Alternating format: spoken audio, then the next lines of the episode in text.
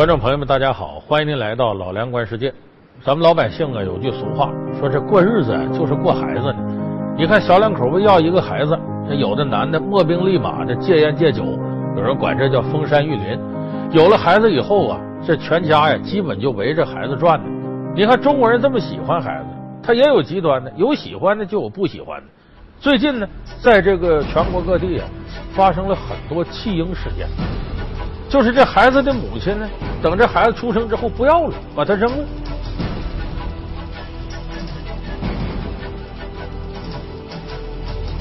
咱们以前经常说那么句话，叫“天下没有不是的父母”。可从弃婴这事儿来看呢，天下确实有不是的父母。我们看这幅图片呢，呃，这是发生在今年五月二十五号的一件事儿，是在这个浙江金华地区啊。有这么一栋居民楼的这个厕所下水道，在这里呢，发现了一个弃婴。警察是费了九牛二虎之力，总算把这孩子给救上来了。其实这样的弃婴事件，在最近国内应该说发生过好多起。我们来看看相关的新闻报道。二零一三年五月二十五日，在浙江金华浦江县，一名新生婴儿被发现卡在出租房便池的下水道中。据现场救援者讲述。孩子脚部朝上，头部朝下，娇小的身体被牢牢的卡在直径只有二十厘米的排水管中，救援难度很大。我们从上面了嘛，只看得到，只看得到一只脚，这个小孩是倒着的。经过民警及消防官兵的全力抢救，男婴最终被成功救出。事后经调查发现，孩子的生母是位二十二岁的未婚妈妈。他自称是上厕所时无意间产子，不小心将孩子滑落到下水道。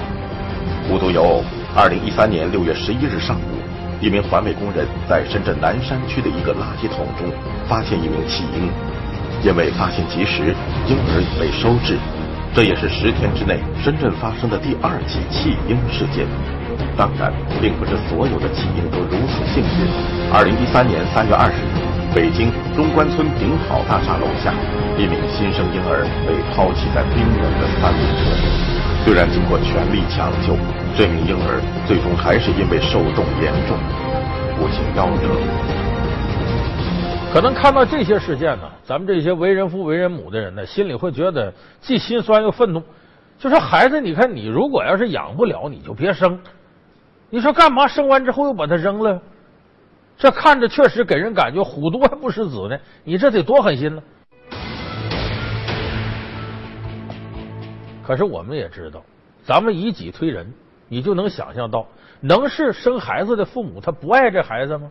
不见得，他必定是有一些非常复杂的原因。那么什么原因呢？随着这些年中国社会的这个发展呢，确实促使弃婴事件发生的原因是越来越多。主要呢，我们分析呢有这么几个。头一个呢是这个残疾婴幼儿大量出现，就是有这个生理障碍的婴儿大量出生。这个根源在哪儿呢？首先一个是两千零三年呢，咱们这个婚姻登记条例里边呢取消了强制婚检，就强制婚前检查取消了，变成自愿的了。结果这个口子一开呢，确实造成了非常严重的后果。就是青年男女没有几个愿意，就是婚前我去做一次婚检吧，好像做婚检是不相信对方似的，啊，有的也不愿意花那个钱，有的说有关部门给拿，他也不愿意费那事呢。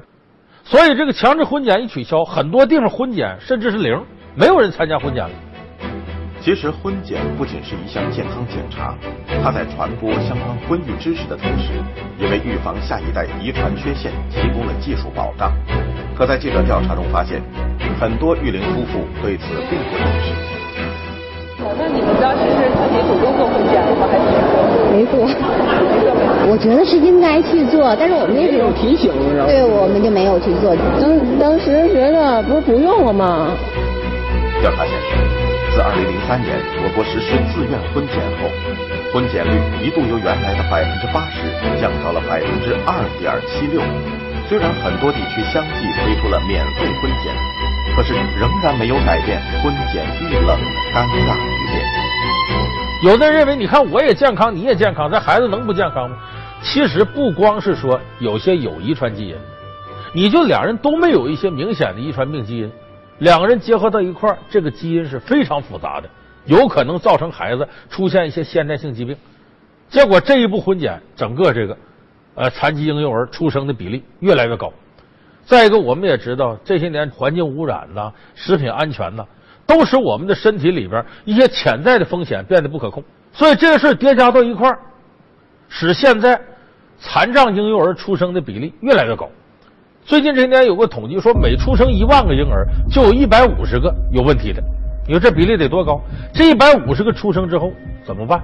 家庭条件好的，说有时候一想都是娘身上掉下来的肉，咱得治病，咱得什么？有的家庭条件差的，搁什么钱给治病啊？所以没办法，我就把它扔了。很多弃婴是由于这个婴儿本身他有问题，有生理问题。有时候这样的事让你很无奈，你都不好说该怪谁。以前南方周末报道过一件事嘛，就一个医生啊，费尽九牛二虎之力，那都累得都快虚脱了，总算把一个在这个死亡线上一个婴儿给拉回来了。本来说他把这婴儿给救活了，这家长该感谢他吗？结果这婴儿的父亲要揍这大夫。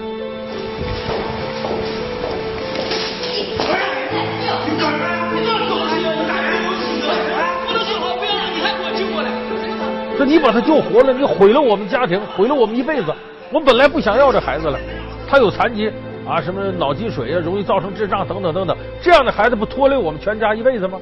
当时说句实的话，我是不希望抢救的。你如果说真的像他所说的，如果可能是个这样子的话，那我这个痛苦就伴随我一辈子了，还有伴随孩子也是一辈子了。你说这医生得多委屈吧？可是你想想这样的事儿，作为这个父亲，他也为难，怎么办？所以说这些年，由于这个方方面面的原因，残疾婴儿出生了，这事儿怎么处理？这现在是一大难题。这也直接造成了很多残疾人出生，家长一看完了，我无法承受这个了，拉倒，把它扔。第二个原因呢是历史原因，就说这个重男轻女这个现象远远没有在我们社会消除，很多地方依然重视生男孩。过去可能是男嘛，田里的主要劳动力啊，说这个这为了这个顶门户过日子。现在呢，很多地方这个生男孩就变成了传香火，哎，我生个男孩要传宗接代，我们家里有人如何如何。啊，这有人传香火，传我们这个姓，就这种封建意识呢，还远远没在中国人的大脑当中完全根除。所以有的地方一生了男孩留着，生女孩我就扔了，我要男孩。有的朋友说，这都这么些年了，怎么还有这个呢？哎，比方说呃贫困地区，再比方说有的南方有个别地区，而且有的家庭确实就是为要个男孩不停的要，真要有女孩就不想要了，好点的就是接着养。哎，不好的就就或者送人，极端一点就扔了，这现象依然存在。重男轻女的封建思想，也在客观上造成了我国男女性别比例失衡。据国家计生委统计，目前我国出生人口的性别比例为一百一十八比一百，也就是说，每出生一百个女孩，就会相应的出生一百一十八个男孩。这种失衡现象可能会给我们带来一系列的社会问题，甚至有人预计到二零二零年，我国将会出现大约三千万光棍。在某些地区，为了要男孩，一些父母常常会做出啼笑皆非的事情。这个我们这个老梁观世界节目组，呃，有一位工作人员，他名叫婷婷。他为什么叫婷婷呢？就是父母要到他这想要男孩，一看又是个女孩，行了，这女孩赶紧停下吧。就给他起名叫婷婷，你看，就这种思维方式，在中国很多地方依然是大量存在的，这也是造成弃婴的一个原因。那么后一个原因，我们往下边说，这第三个原因，这是这些年新出现的，什么呢？就我们发现呢，弃婴出现很高的比例，存在于城市青年以及年轻的农民工，就这是这些年新出现的现象，就是到城里来打工的年轻农民工。互相之间有好感了，然后俩人在一块儿了，但是又没有一些在性方面自我保护的措施，结果最后生了孩子了，俩人就挣这点钱，怎么养？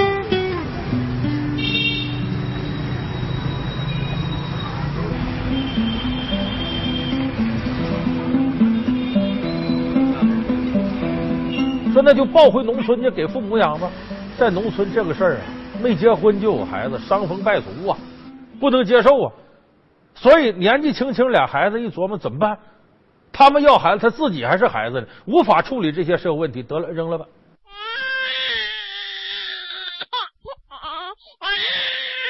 同样情况，城市的一些青少年情窦初开了，一打开网站，花花绿绿的，什么玩意儿都有。生活当中这有些电影什么的，对他也有影响，电视剧也有影响。哎，俩人偷尝禁果了。随着社会的发展，人们的交友渠道不断增加，很多涉世不深的少女时常会因为交友不慎而使得身心受到巨大伤害。今年十六岁的小文就是其中一例。在一次网络对话后，小文应邀与网友见面，可是这次天真的约会却让这个十六岁的孩子变成了尴尬的少女妈妈。当时嘛，心里比较紧张，怕怀孕，和朋友到医院查一下，结果就查出来有孩子了。像小文这样的女孩并非个例。有数据显示，近年来我国青少年未婚怀孕发生率高达百分之十三点九到百分之十六点四。有些女孩因为缺乏相应的性知识，竟然对自己怀孕的事情一无所知。曾经接触过一个十二岁的一个小姑娘，她妈妈是带她来看月经病的，半年不来月经了，一做 B 超呢，这个孩子已经怀孕六个月了。之后呢，怎么办？怕爹妈说，怕老师说，吓得慌不择路。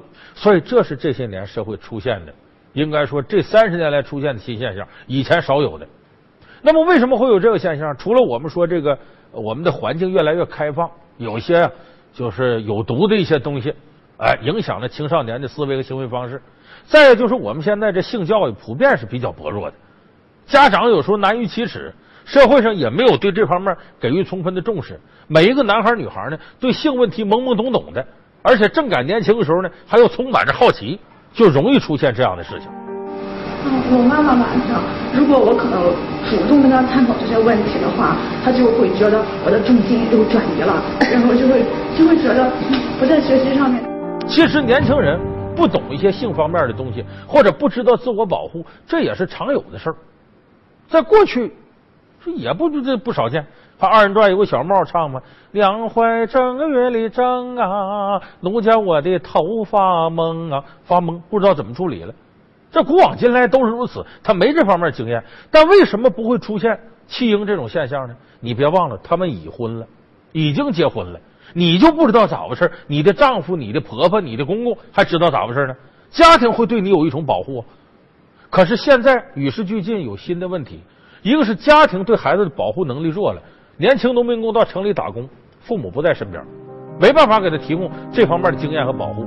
城市里青少年，你看起来爹妈管他管的挺多，但是跟孩子精神世界，往往你进都进不去，你不知道他想什么，不知道他要做什么。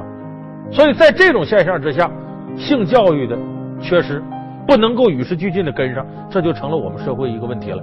一般都在初二上，那初二太晚了，是不是？九点二岁性发育。你想想，现在应该是在小学就应该上。你过去是家里管着，还能照顾得到；现在一不拿这当回事，家里管不着了，或者是鞭长莫及了，那么你性教育再跟不上，年轻的孩子不懂这个，不知道怎么保护，稀里糊涂就生下孩子了，生孩子还又养不了，还怕别人说。所以我说这个现象，你大家看不看到？就是我刚才说这几个原因，哎，一个是这个残疾婴儿的出生，另外一个重男轻女思想。再加上我们现在说这性教育的缺失啊，婚前性行为增多，这就造成了大量弃婴的存在。那么这个弃婴，我们说把孩子扔了，幸运的是被好心人抱走了，被民政部门呐、警察呀给发现了，最后送到救治部门去，这是幸运的。得有相当多的弃婴是扔到个地方没人知道，没人发现。在恶劣的天气情况下，或者说随着时间推延，大小是个性命就没了。那么这种情况下，在一定程度来讲，你把它扔了，就等同于杀了他，就跟你动手杀了他没区别。那么有人说，那这在法律上不管吗？法律管，专门有遗弃罪。可是这个遗弃罪呀，非常难管这个事儿。为啥？你在现实情况当中，被判遗弃罪的人非常少。为什么？遗弃罪是这么规定的，这是咱们刑法第二百六十一条。说对这个年幼的、年老的、体残的、多病的这样的人，哎，应该对他有抚养义务的，没尽到抚养义务，情节恶劣的，处以五年以下有期徒刑、拘役和管制，是这么规定的。可是这里头就有什么问题呢？就说你如果真是抛弃了这个孩子，这不判你罪，得有人到法院告吗？这是什么罪呢？法学专家普遍认为，这应该是自诉罪，就是，你得是受侵害的人去告侵害人。可是在这里就不适用了，这是自诉罪，它不是公诉罪，它不像说贪污啊、受贿啊、杀人呐，哎，这是由检察院提起公诉，这个不是公诉罪。那么诉讼主体是谁？搞不清楚了，可能也只有有相关的这孩子亲属代理说啊，这孩子他他他妈没尽到抚养义务，告只能这样。那么受害人是个婴儿，这婴儿到法庭起诉抚养人家，这不现实啊！那么点孩子他懂什么呀？另外一个要判五年以下有期徒刑啊，后边还有一条情节恶劣，这情节恶劣怎么办？这个自由裁量权就太大。什么叫情节恶劣？恐怕造成这孩子残疾或者死亡，这才算情节恶劣。那么这孩子扔到那儿了，有好心人给抱走了，他得救了，他没死，这是不是就不算情节恶劣了？或者说，你把孩子扔到一个没人的地方，和扔到有人的地方，是不是扔到没人的地方算恶劣呢？说你这孩子扔到下水道，是不是算最恶劣呢？就没法在法律上有明确界定。所以现实当中呢，遗弃罪判刑的情况比较少，而且这个遗弃罪呢，它有五年的追诉时效期，就过了五年以后，你告也没用了。所以这是现在一个很重要的。所以这种那个遗弃婴儿的事儿呢，管理呢，还真就得靠政府的福利部门呐，相关的职能机构。你比方说，这个遗弃婴儿收治啊，送到哪个医院去，或者治好了，或者这婴儿回来送到哪个福利院，现在只能靠这个办法。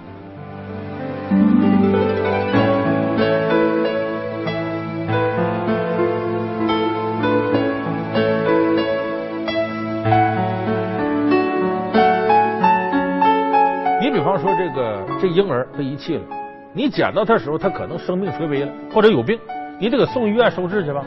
那么你抱着他去，你要到一般儿童医院，人不得向你收钱吗？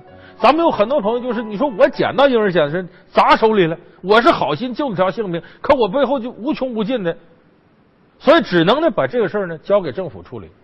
还有很多朋友是呢通过打电话叫幺幺零啊，或者是社会福利部门来管。那么有的人说，那不能效仿国外的办法吗？就说这个，你看遗弃婴儿有的扔到哪儿了，没人了，这孩子就死了。德国、法国、英国都有这办法。叫弃婴安全岛，就在这城市里边呢，有点类似于说咱们哪儿弄个电话亭啊什么的，跟那差不多，弄个小房子，这里头呢有小被窝、小床，还有保温箱。就是你这孩子生了你不想要了，你反四下也没人，你进到屋里把这孩子放那，给他盖好被子，然后你再走。这个定时定期的呢，就专门有这福利机构过来一看，哟，有人在这屋扔孩子了，把他抱走吧。呃，德国、英国、法国、美国都有这个，这叫弃婴安全岛。有人说你把这个拿过来搁到中国，不能避免这现象吗？有的把孩子扔下水道去了，有的扔厕所去了，有的扔到医院走廊去了。因为他知道往那儿送，但是这个情况说实在的，在印度搞过这个，结果那个整个弃婴安全岛婴满为患。为啥？人太多了，扔孩子的太多了，而且你有了这个，等于客观上刺激他扔孩子了。有的这当娘的把孩子生下不想要了，又心疼舍不得，说这孩子在我手上没了性命，都是娘身上掉下来。哎，有个弃婴安全岛，反正有人抚养，我搁那得了，容易刺激弃婴行为的发生。我记得是二零一一年六月一号，石家庄的社会福利院第一次建了一个全国哎弃婴安全岛，就是一个二点五平米的小房子，里头小床、小被、保温箱还有排风扇都有，哎，一个红白相间的小房子搁那。截止到二零一三年六月初，石家庄社会福利院通过婴儿安全岛，共收治了大约一百六十八名弃婴。但自安全岛诞生之初，争议就从未中断。有人认为这种措施是在纵容当下的弃婴行为，也有人认为这是社会对于孩子的责任与关怀。很多家庭把这个孩子遗弃在这个街头巷尾、公园、厕所这些不偏僻的地方。这个夏天呢，这个猫狗啊，这个咬啃咬的惨不忍睹，所以这样的一种这个这个现状，是我们产生这个建立这婴儿安全岛的最初的设想。当然，因为各地经济水平等诸多条件的不同，推广安全岛的措施同样存在很多争议与困境。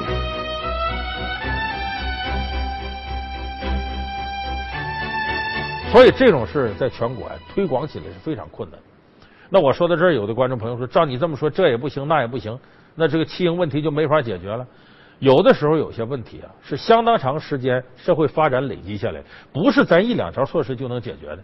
现在咱们说那些长远的东西，眼下说拨款呐、建这个建那个福利院呢，这政府都正在干。需要社会整个来配合的是什么呢？我倒觉得一个是有关婚检的宣传。咱们这个强制婚检取消，改成自愿婚检之后呢，很多地方说一自愿了，连宣传都不宣传了。所以是很多青年男女要结婚的时候，没有意识到这个婚检的重要性。所以这方面，咱们相关部门宣传要加大力度。再一个，就我刚才说的性教育的问题了，我倒觉得，尤其我们的家庭，不要对自己的孩子，尤其对女孩说羞于启齿。你这当妈的很重要，一定得告诉孩子性行为可能导致的后果，你怎么自我保护自己。最关键的是应该给青少年提供一个标志，让他们避免这样这方面的行为发生，就是让他们了解未婚怀孕到底有些什么危害。家庭里头，尤其是女性，母亲这个职责非常重要，要时刻关心自己的下一代，尤其是自己的女儿她的一些动向。所以这些事情，我倒觉得我们社会通过公民的自我意识能够得到解决。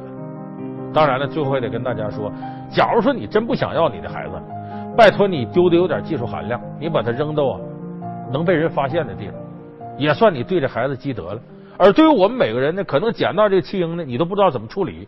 也怕把自己就粘上，那其实也有办法。见到弃婴的时候呢，你第一反应你也不用去怎么一定要把他抱起来搁到哪儿，赶紧先打电话，社会福利部门的电话还有幺幺零，哎，由公权力来处理这样的问题，这也算呢，你等于间接的尽了一份善心，也是件功德无量的事儿。